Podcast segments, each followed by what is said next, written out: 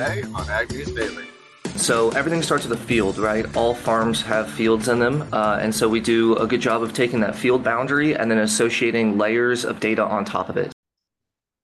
November 14th, 2023, here on a Tuesday edition of the Ag News Daily Podcast. And happy to have Delaney back with us. I feel like we could be playing Where in the World is Delaney San Diego?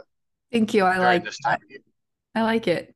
It's it's true. Yeah. Today I'm in Kansas City for the National Association of Farm Broadcasters annual convention. So I'll be bringing our listeners, Tanner, some updates from down here in Kansas City. We will have an action packed week full of news and information. We're going to have some really big names speaking at the conference this week. Secretary Vilsack will be here. We'll have a couple of various panels, one on the new Climate Smart program for farmers to get actually paid on conservation practices that they are currently doing or thinking about implementing. And there'll be a trade show of sorts, although it's really the media is going to each of the booths and doing interviews. So lots of good content information that's coming out here. So if any of our listeners have questions or thoughts as we head into 2024, you're thinking about something that's top of mind, let me know and I'll try to get an interview lined up for them. Oh, I appreciate that. This is definitely something that is intriguing, especially for those that can live vicariously through you. I want to hit weather here as we get started. We do have strong winds in the forecast here for Iowa, especially northwestern Iowa. There's large risk for wildfires and the spread of those if they do get started because of how gusty it's going to be. Gusts up to 45 miles per hour could cause hazardous traveling conditions for those that are lightweight and high profile vehicles. In southern Indiana, extremely dry conditions may also be the same issue there. Combination of dry atmosphere, low moisture, and dry conditions post harvest is really what has the National Weather Service concerned. But we also know our friends in Tennessee are having extremely dry conditions this year, which is affecting affecting their pasture conditions. Now, cattle farmers are worried about what they're going to do with their cattle over the winter as drought conditions seem to worsen. The result, cattle farmers are now looking at other plans for grass this spring as they don't expect their pastures to green up very quickly. Cow calf producers around the Kingston region state that they are struggling to even find hay. Their area is is brown and dried and it costs so much to ship in from outside of the area, Delaney. It's quite interesting to take a look USDA's crop progress report said for Tennessee this week shows that pasture conditions are 49% poor to very poor, and only 35% are rated fair, and 15% are rated good across the entire state. Ranchers are stating that nearly two hundredths of an inch of rain has fell since uh, the beginning of August. So they're really having to struggle this fall, Delaney. So it'll be interesting to see if this creates a domino effect as that drought area widens and what we're going to see for those cattle producers that have their their livestock out on grass. Tanner, you mentioned a lot of news stories there. I want to unpack a little bit further. But as related to the drought story here for our nation's cattle herds, the United States has started to import record amounts of beef this year and has been exporting a whole heck of a lot less due to ranchers having to cut cattle herds to some of their lowest levels in decades. This has continued to tighten margins for meat companies like Tyson Foods. Uh, however, I mean, it's good and bad, right? Because with the decline in cattle numbers due to drought and other factors here over the past couple of years, we've really seen soaring US beef prices. Not sure all of that always gets translated down to the producer level, but certainly as we look at the futures boards, the cattle prices have stayed relatively strong. We've certainly pulled back in the past month, but nonetheless, prices are still at record high levels. However, the flip side of that, there, as I mentioned, is we're having to start to import cheaper beef. And in turn, that's potentially going to discourage US beef purchasers internationally uh, to buy product from the United States because we simply may not have the supply available. That might also, Tanner, lead to importing cheaper beef products. And for local consumers at the grocery store, they might be discouraged from buying US beef if it's got a higher price tag at the grocery store compared to potentially products that are being imported from Argentina, Brazil, and others. So it's something certainly to keep an eye on here. I think it's one topic I'll be trying to hit on with a couple of folks this week at NAFB. But all in all, it's also tightening Tyson, Cargill, JBS's prices as well. And that might make, in turn, here in the long run, uh, we see less prices or less competition being paid out here for beef producers. So we're at that tipping point, Tanner, I think, where for a while it was good to have a tightening cow herd. Now I think we're heading into some territory here, unpredicted territory that may have a negative effect on the cattle market. But you also mentioned the crop progress report. Corn moved along nicely here, completed 88% of harvest as of Sunday, November 12th. That's two percentage points ahead of the five year average.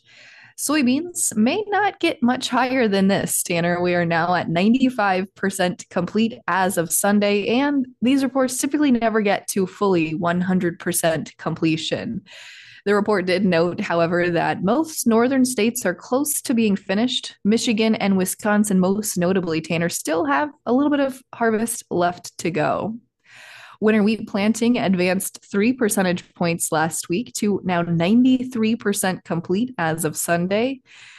And that is two percentage points behind last year's 95%. But all in all, things are chugging right along there as well.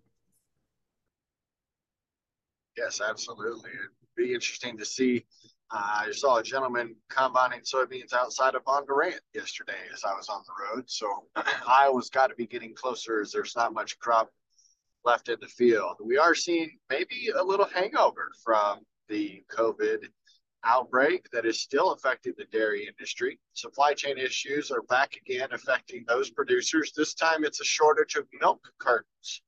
On October 25th, the U.S. Department of Agriculture issued a policy memo acknowledging that schools in multiple states are experiencing milk supply chain challenges due to the packaging issues. USDA funded milk program and operators within that program stated that they are foregoing the requirements if they are experiencing supply disruptions, along with schools' single serve cartons. They're widely used in schools it is also being used in hospitals and nursing homes. The root of the issue comes in a backlog, a backlog of Pactiv Evergreen, a packaging company in Lake Forest. The Evergreen bills itself states that the leading manufacturer of fresh food and beverage packaging in North America has not offered an official explanation as to why their supplies are diminishing and why they are in a backlog currently. In 2023, they announced they are restructuring to combine beverage and food and merchandising division as a part of a strategy to help grow their company. But this Delaney closed a paper mill in Canton, North Carolina, as well as shut down a facility they are converting in Olmsted Falls, Ohio. The dual closures resulted in about 1,300 jobs lost and might be the reason the milk carter shortage began happening. September 2023 is when it started to show up. Obviously, as schools started back in session, but now the U.S. dairy packaging manufacturer TerraPak is looking to have to turn orders away as the demand is continuing to increase. So it'll be interesting to see if this shakes out or who steps into the market to help make these milk cartons so the dairy industry don't have supply chain issues. Well, you know, when you think about those milk cartons, probably a lot of those, Tanner, might be going to schools, which are probably largely funded through the Farm Bill. We saw over the weekend that a stopgap spending bill was released by House Republicans on Saturday that would extend the 2018 Farm Bill by one year. The Farm Bill, of course, expired on September 30th of this year, and the one year extension would help the Farm Bill as it is remain in place until September 30th of 2024. Tanner, I don't think this comes as any huge surprise as we're starting now to get rumors or allegations, or however you want to phrase that, that the Farm Bill is in fact going to trickle potentially into 2025. So, this new piece of legislation would help us get through the short term hurdle here to get this Farm Bill passed, keep things remaining as is, status quo, and make sure that some of those programs that are implemented through the Farm Bill, such as food quality assurance programs, WIC, school lunch programs, and of course, all of the normal agricultural po- programs that we think about today, keep those remaining intact until September of next year and give legislators some time to get this thing passed. Don't have any movement on this yet, Tanner, but uh, without congressional action, we already know that a government shutdown is also looming ahead with the November 17th deadline here. Stopgap bill released by the House Republicans could be held as early as today. So we'll keep an eye out on this stopgap measure to see if, in fact, we do see that passed, at least short term. Yeah, absolutely. I think there's a lot more in store for that. Uh, but if we can get it wrapped up in at least another year down the road, that will be beneficial to a lot of people. AGCO is making waves over at Agritechnica. They announced their joint venture with Trimble in September, but attendees during Agritechnica's 2023 conference got to see two new tractors. The new 9S tractor, the largest of their S series, is a tractor that has the S series has six models in it, but the new 9 is 425 horsepower stock for the factory. This is the new flagship for Massey Ferguson's straightforward and dependable new era of tractor. The S journey started with 8S in 2020 and is now continued to add increased horsepower amounts with their new uh, engine modifications. We also saw that Fendt underneath the AGCO brand rolled out another brand new tractor of their own of their Vario series. This is the models that range between 150 and 200 horsepower, meant to be effective in and around small and compact areas or on ranches. So it looks like AGCO is continuing to put a lot of their Trimble technology into the cabs of these machines, but plenty more to come from Agritechnica as uh, the week progresses. I'm sure there'll be a lot of new releases and headlines as it seems like that's the place where a lot of new technology comes out, Delaney. Absolutely. It looks like it has been a fun experience, Tanner. I think we should put that on our bucket list to attend in another two years when it comes back around.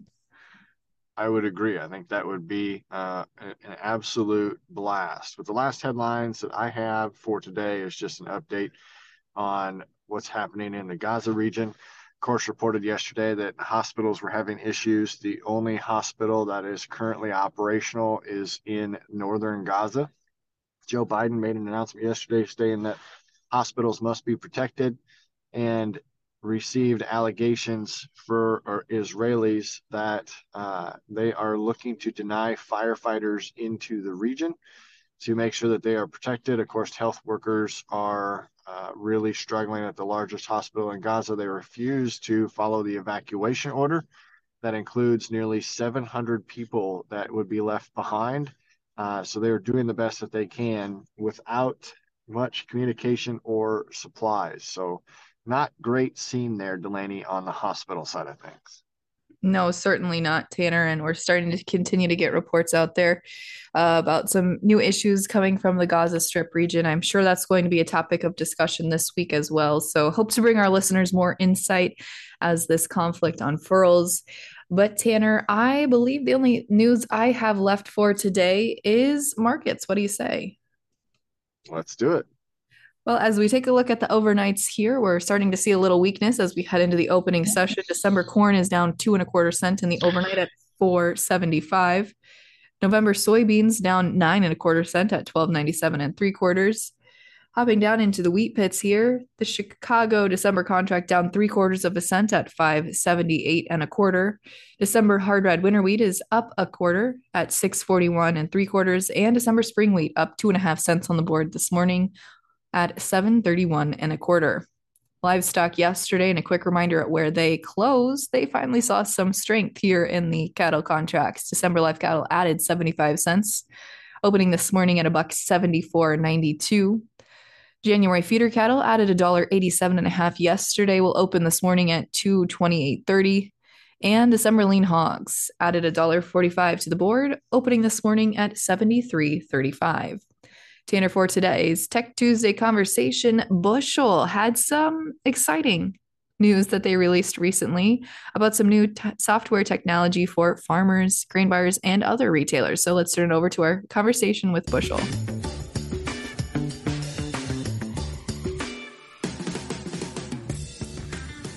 Well, Delaney, it's always fun to grab a headline, grab a press release, and get to the bottom of the story. Excited to talk about some grant funds that are going to help power sustainability forward with a couple of team members from Bushel. So, welcome to the podcast, guys. How you doing? Hey, thanks for having us. Doing well this morning. Before we get into the press release, why don't you guys take a turn here and uh, introduce yourselves to our listeners and what your role is with Bushel? Go ahead, Ian. All right. Uh, my name is Ian Hall. I'm our product manager uh, for Bushel Farm here. Uh, come from a background of a family farm in northeast Nebraska, and then have a little bit of experience in the digital side with a couple uh, ag tech companies, uh, and then a couple positions in the ag supply chain as well. So, nice to be here. Great to meet you. And I'm Brant Flint. Um, I'm a business development manager here at Bushel, fo- kind of focused on this effort that we're going to chat about. Um, grew up on a farm around Elbow Lake, Minnesota. Awesome. Well, we're looking forward to chatting with you both more about the exciting news that Bushel just announced as the new recipient of a grant through the state of North Dakota to help develop some software around carbon intensity scores. So I want to dig into that a little bit more, but let's lay the groundwork first for discussing carbon intensity scores.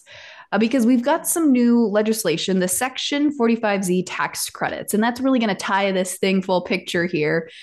I've heard about Section 45Z tax credits, but I need a little bit more. And I think probably our listeners do too. So, gentlemen, let's start there, talking about what those tax credits are and how that's really going to move the needle here for carbon measuring and intensity scores.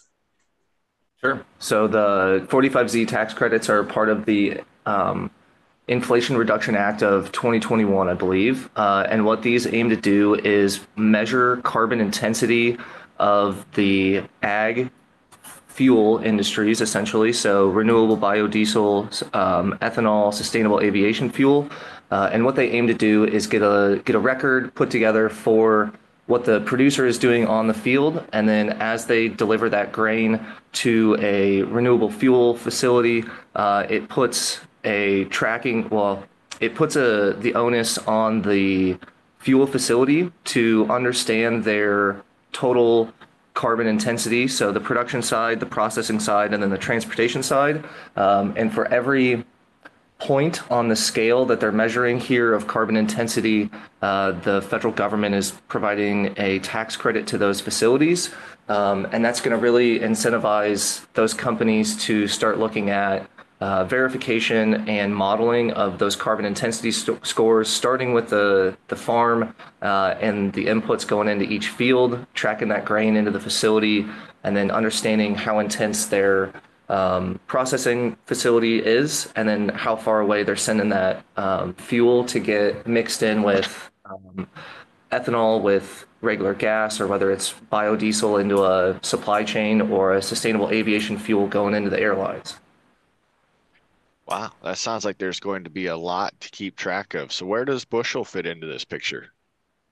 Yep. So uh, at Bushel, we talk about um, kind of digitizing a lot of infrastructure. And so what Bushel's done a really good job at in the last five, six years now um, is providing white label software based off of a grain facility's ERP system. Uh, so when you think about contract settlements, scale tickets, uh, invoices, uh, all that good stuff that the farmer and the agribusiness are making transactions on. Um, we've gone into those ERP systems, integrated with them, and then provided those companies with a white label application um, in a, a, mobile sense uh, so that farmers and those facilities can be better aligned. Um, and then in 2021, Bushel purchased a company called Farm Logs that we've now rebranded called Bushel Farm. Uh, and that is a, a, farm management system that looks at farm level record keeping organization. And then it gets into bringing that Bushel data set in from those facilities automatically. Uh, we also bring in data from like your John Deere Ops Center or the Climate Field View pucks. Um, and what that aims to do is help farmers stay more organized. Uh, and what we're looking for here with the, the grant that we received is combining those two things together, right? We know we have good organized records on our field production side and then good organized records of the grain transactions. Um, and we feel that we have a, enough information there to help our customers, the fuel processing facilities, get more information, uh, permissioned by farmers, of course, uh, in order to alleviate the carbon um, headache that uh, the legislation is asking to alleviate and then get more certifiable sustainable records going as well. Yeah, and so you, as you look at measuring that carbon intensity score, your your software is really going to help pull all of those data pieces together. But what are those different data points that go into reporting and measuring a carbon intensity score?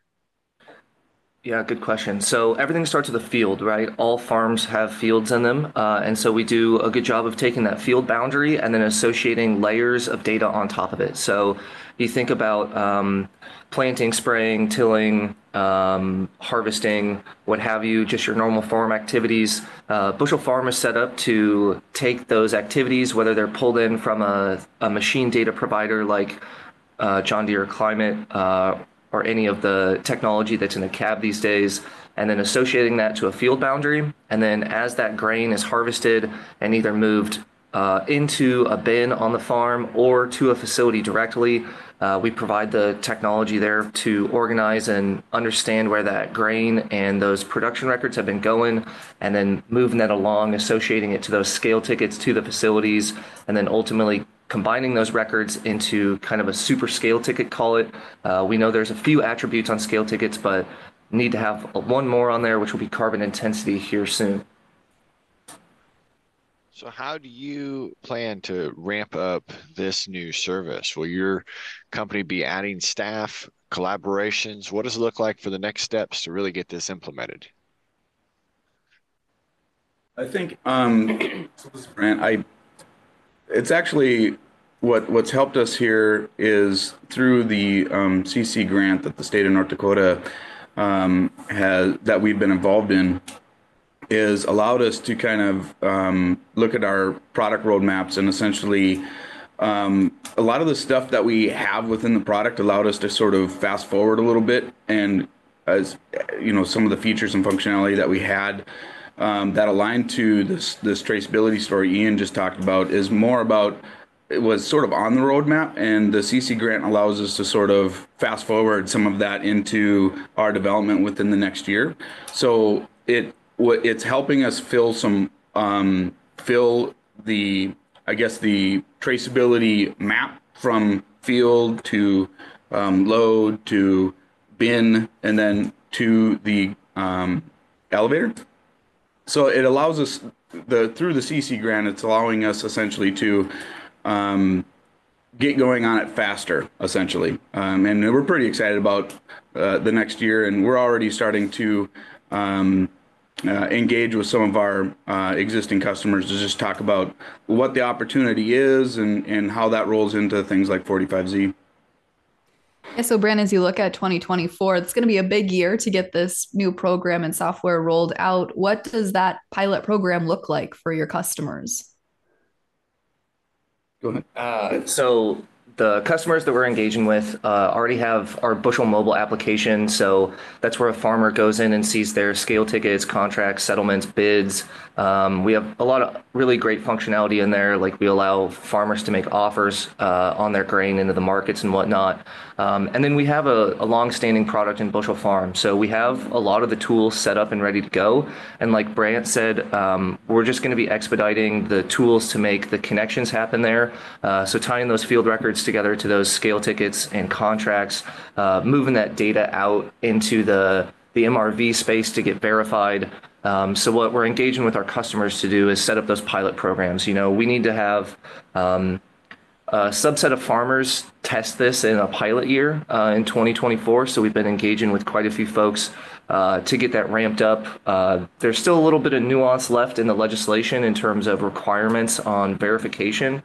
Uh, so we've been working with some uh, established partners in more of the carbon space uh, to think about uh, what's been working previously, why is this different, how is this different, where do we need to go, what are those key pieces that we need to build in, and then uh, aligning toward what model the companies that we're doing business with want to be able to score their carbon intensity on. Um, so we can provide all of the the field level data, or the farmer can provide the field level data, data I should say. Uh, we can get those scale tickets and contracts going, but then we need to send them to a model. Uh, and some of those models are a little bit different on how they score. Uh, regionality comes into play, uh, year to year comes into play a little bit too just based on climate climate conditions and weather and whatnot. So trying to align all those pieces to provide our customer, the grain company, um, a kind of a soup to nuts type program so that they can uh, have the the right guardrails set up to have the right um, program, but also enough flexibility to choose the partners and scoring attributes that they would like to put into their uh, program as well. I was going to add to that. I think one thing uh, as a part of the CC funds and one of the clear deliverables for the for the program is actually the dashboard that allows us to aggregate some of that data. So what Ian just said there around, um, you know, all the data points coming together. What we're trying to enable then is not only a farmer to be able to see a CI score by their field profile, but then on the grain buyer side, being able to see a roll up of that in what we're currently calling a traceability dashboard, um, branding TBD on that. But um, that's so what it allows them to do is see a, a roll up of CI scores across all the bushels, for example, and all the contracts that they're involved in. Um, and that's really our first step into um, this world of um, sustainability and um, traceability, if you will, en- enabling that and aligning some of the reporting for the grain buyers so they can participate in these things. But for the for the farmer, I think the key here is we're changing, we're enabling a behavior that the industry is just really pushing on. And that's you know digital rec- record keeping and allowing the farmer to drive the details of their farm into programs in which they want to participate. Um, and so bushel is always you know we're we see ourselves as a digital leader in that way. And so the the constructs of this program and the way we're going about it is is leading right into that. We want to be we want to enable farmers to feel empowered to manage and be a part of this larger ecosystem around there and ultimately um, have this be part of their normal operating procedure every every year as they um, uh, work on the farm and, and and do their activities on the farm, and then eventually get paid for it. Right? I mean, that's what that's what everybody wants. Well, that's great, folks. I know our listeners are going to be curious. So here, as we wrap up, what's the best way for them to find you guys, look you up, and maybe learn more about this? Yeah, on um, uh, probably the the easiest way if you really wanted to read more, Bushel's got a, uh, a page on, on the website, uh, a sustainability section. If you had questions to engage with it, you can absolutely just email me directly if you want, bflint at bushelpower.com. Um, or or just submit right within that sustainability page uh, is uh, just a quick input form, and that actually makes its way right back to our team anyway. Um, so either way is fine, um, and I'm happy to answer any questions that you guys run into. Yep. Find us on the web at bushelpowered.com. Uh, backslash sustainability is that page that Brant said. And then all of our socials are bushel powered as well. Um, LinkedIn, Twitter, Facebook, the normal channels of socials these days. Awesome. Well, thanks, guys. Appreciate you taking some time with us. Yeah. Thanks for having us. Thanks.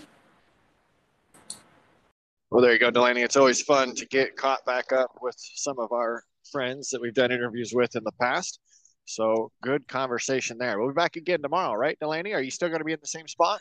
I will. I'll be joining tomorrow from Kansas City, Tanner. So all of our listeners can look forward to hearing from us then. But what do you say in the meantime? We let our listeners go. Let's let them go.